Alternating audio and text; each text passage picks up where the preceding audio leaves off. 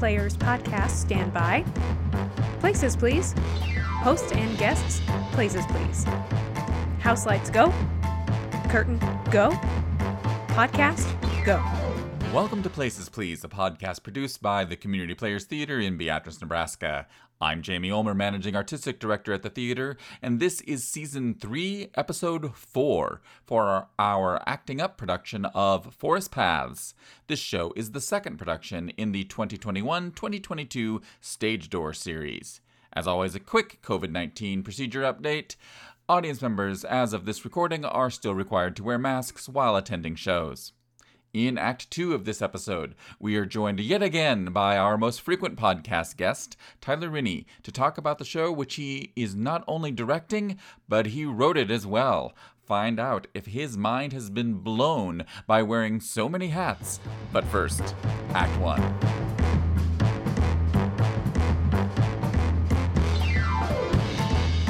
Forest Paths is a series of playfully creepy short stories that take audiences into the woods. No, not that into the woods, but down the path of wonders and dangers. The collection includes 13 different tales, ranging from monologues to longer scenes, mixed with tension, comedy, and some adventure. It is produced by our Acting Up After School program. This program is for students in grades 5 through 8 and has a cast of 17 young performers. The show is written by our Associate Artistic Director, Tyler Rinney, specifically for our after school program, and this is the sixth show Tyler has written for the program. The show also features original music written by Andrew Barber that underscores the show. This is not only the first time CP has produced the show, but obviously it's the first time anyone anywhere has produced this show. Our production runs approximately 1 hour and 45 minutes with a 10 minute intermission. The show is rated a 1 on our production rating scale. That means it is for all audiences, or the equivalent of a G rated movie. Really, there is not much more I can say about this show without just bringing in the playwright himself. So, with no further ado, Act 2.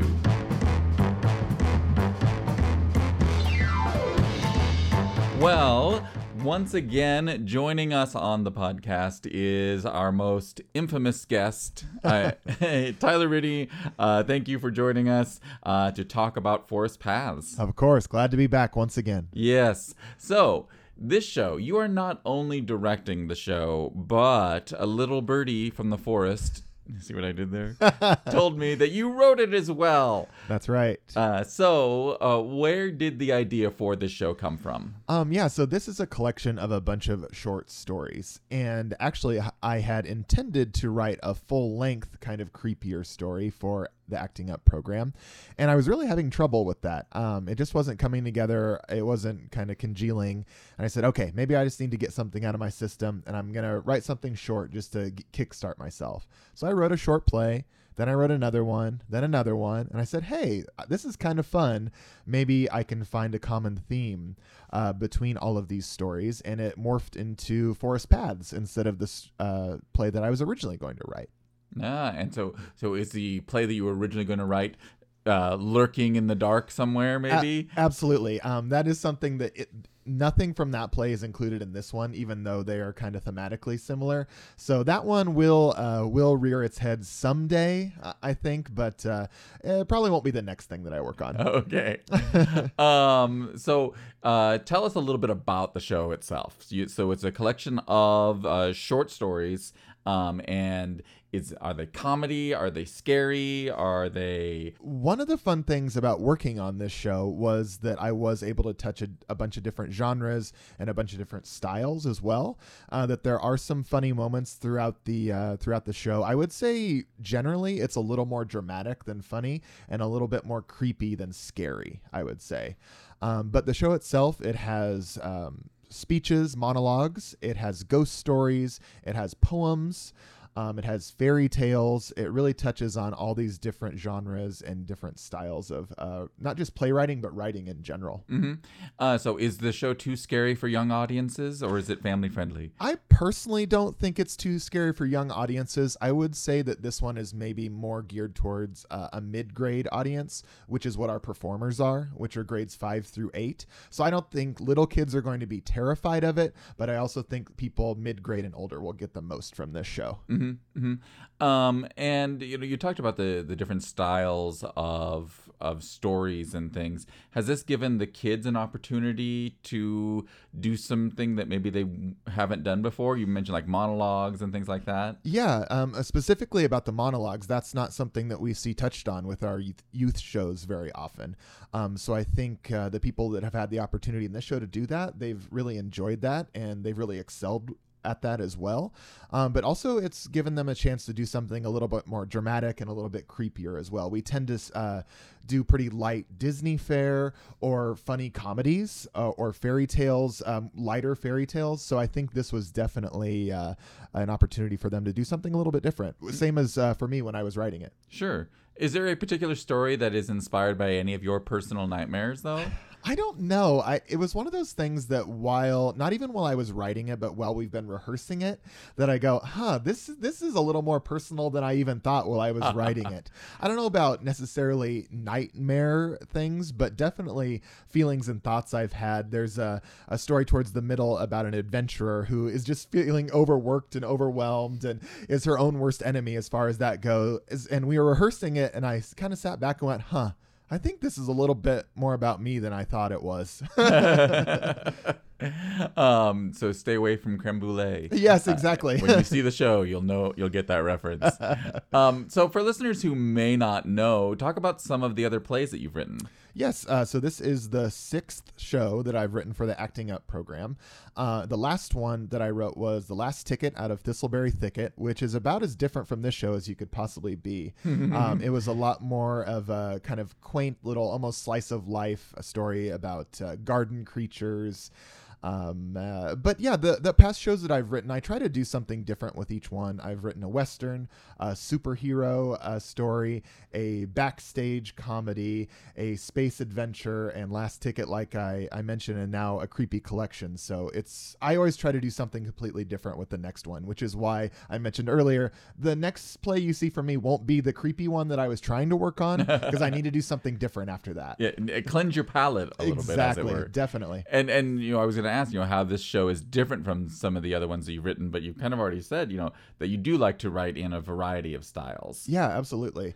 And uh, especially with this one, that there, like we mentioned, there are funny moments, but it definitely strays further away from that than my past shows. I would call all of the other ones that I've written comedies to at least to an extent. Uh huh. Um, but this one I would not classify in that way. Mm-hmm, mm-hmm. Um, so talk about some of the stories uh, that that the kids are performing. Um, just give us kind of a little a little taste of, of what people can expect. Um, yeah. So uh, Jamie mentioned some of the uh, monologues already, and of course, you're first welcomed into the show uh, by a mysterious narrator that kind of tells you what you can expect along the forest path, and then you go on to this story about a brother uh, and his little annoying little sibling who is trying to earn uh, ba- essentially uh, badges like you would for the Boy Scouts, and the mysterious creatures that they they have they confront and have to best there. Um, and then we have another monologue uh, uh, by, performed by Lena Tunick, who documents all of these mysterious and creepy things that she has found along the forest path. And then we have an inept group of vampire hunters uh, that can't. Uh, Get away from each other's throats long enough to uh, actually fight the throat biting creatures that might be out in the woods. And uh, yeah, we just keep going with other things, some various fairy tales about a troll that is trying to get his bridge back from a, a very vicious billy goat, and uh, so on and so on. But uh, Yeah, Jamie, that, you, that one has shades of Monty Python. Uh, Oh, actually, yeah. I really think that when the Billy Goat is insulting the troll, it's very much your mother smells of hamsters and, or whatever. yeah, I could really see that. I hadn't I hadn't put that together either. Oh my gosh, definitely. yeah, yeah. I think it's I think it's the the accent the kids are using. Yeah. Really made me uh, think Monty Python. there. Yeah, and now that we have the bridge prop up there now too, just how he kind of sits behind the bridge is Uh-huh. very reminiscent of the shot of the guard sitting on top of the castle. Yeah. That's very interesting. See all these subconscious things Yeah. that come through. Um, but Jamie, you've seen the show a couple times. What are some of the scenes that maybe stand out to you that I haven't Oh. mentioned? Oh yeah, well uh, yeah, obviously the the Billy Goat on the bridge has, has made an impression on me, but I also really uh, enjoy the I think it's the last one of the show where they're in the haunted house. Yeah, the hundred year house. yeah, that's a and it's a surprisingly uh, complex story actually um, that you really have to kind of listen to and and pay attention to follow. Um, uh, and I think the kids do a really nice job of of exploring the depth of, of those characters. Yeah, that's one of my favorite scenes there too. I've always wanted to write a haunted house story, and that was a lot of fun for me too, uh, to work on uh, not only writing but on stage with the kids. And like you said, especially the ghosts that they encounter there, um, those kids do a great job playing those those otherworldly creatures. And then of course the kids that get trapped in the the house as well do a great job playing that too. Yeah, yeah. I also uh, uh, enjoy watching the. Uh, I think it's the second scene of the second act um, where they're camping. Oh yeah. uh, and the my friend is not my friend is what it's called. Um, that's a that's a really uh, interesting uh, take uh, just on this. I don't want to give too much away. Yeah, uh, but I, I like the way the the kids interact with each other in it. Um, and also just visually, it looks really cool. I was thinking that last yesterday watching the show. I was like, just personally, I'm like, oh, the lighting looks awesome. in this scene." yeah, exactly. But that is something with this show. I think visually it works really well across the board as well. Not only with your lighting, Jamie, but with the costumes that Gene Spilker did. Um, that that really carries the characters across too. Of course, we're using one unit set essentially, not exactly a unit set, uh, but it's a forest that they're all playing in, and we really get those characters across with the performances and the great costumes as well. That you see someone come on stage and you go, "Yep, that's a Billy Goat." Yeah. like you don't question that Yeah. you know or you go oh that's a kid playing a 12 year old kid Right. or oh that's a kid playing a 100 year old ghost you know Mhm, that that really comes across and that was really important for me with this show that we don't have to explain who everybody is that you can see it visually and through the performances Yeah. because every 10 minutes you're starting and ending a new story Yeah. So comparing the show now, Mm. as we are um, a day away from opening, uh, to what you had initially dreamed up several months ago, uh, how has the show evolved? Um, in quite a few ways, actually. Um, firstly, there are two or three stories that I wrote and just didn't feel like they quite fit into this collection that nobody's seen that I wrote and does ah no that doesn't quite fit the theme or doesn't quite work with the youth uh, actors and audience. So those stay out stayed out. So my table of contents has changed a lot even uh, from when I first dreamed it up to when uh, we had read through but then of course uh, through rehearsing as well uh, being the playwright as well, we this show more than any of my past shows, I've done more rewriting in. Um, that the show that I mentioned, the After the Treasure with the uh, the jaded adventurer, that one got almost a complete rewrite. Just seeing it's on its feet said, hmm, this needs more adventure for an adventure story. Sure. Uh, so that got brought into it, and the kids have really adapted very well to that uh, and really taken to that. And honestly, it was some of their feedback that said, "Huh, this this one's kind of boring." And I said, "Okay, you know, if you're being honest with me about that, I got to listen to that. But if you're going to tell me something's boring, you got to be prepared to learn a bunch of new lines." yeah. um, so even things like that with the rewriting and uh, also of course just interpretations of characters and scenes um, that the kids have had. We had a really nice sit down for about an hour with the cast where we talked about hey what do you think this scene means? And it was really interesting for me to hear what they thought and also for me to say and to either keep my mouth shut and say, no, I think you need to keep thinking what you're thinking, or oh, we already agree, or me getting a chance to be like, hey, here's like the one or two things I think this scene was maybe about, um, to really talk about those characters and the scenes. And it was really fun for me to not only hear what these actors were thinking, but to see kind of the light bulb click on after I explained a scene a little bit. Sure, sure.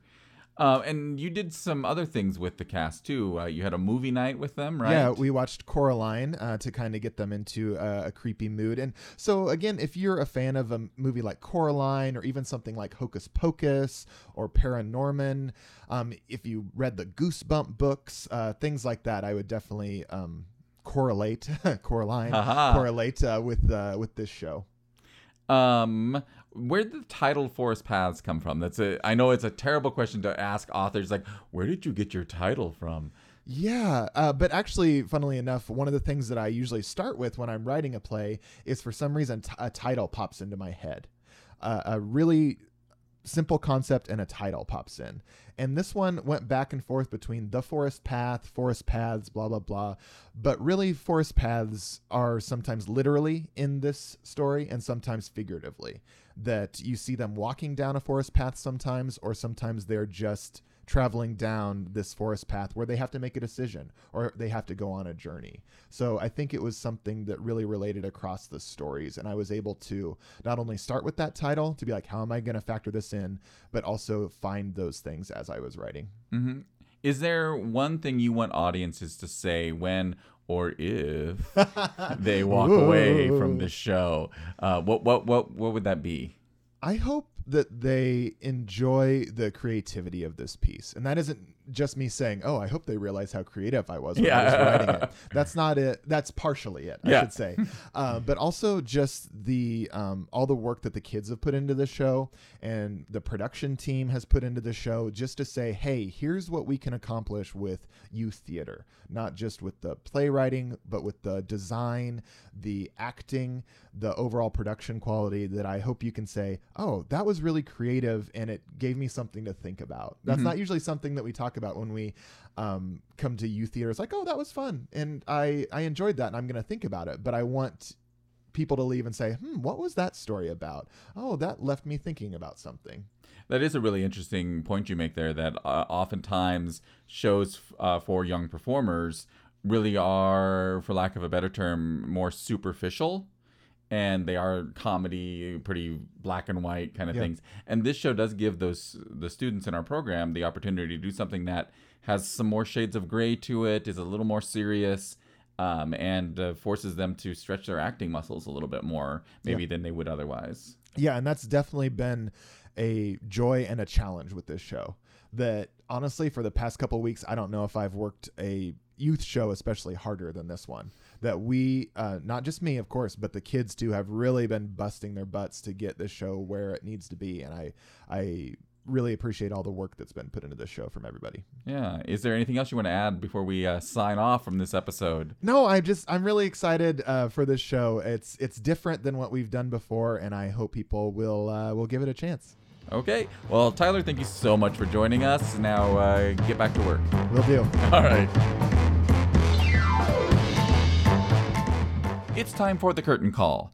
This podcast is a production of Community Players Theater in downtown Beatrice, Nebraska. Our production of Forest Paths runs for one weekend, November 12th through the 14th. Tickets are available by calling the box office or visiting our website.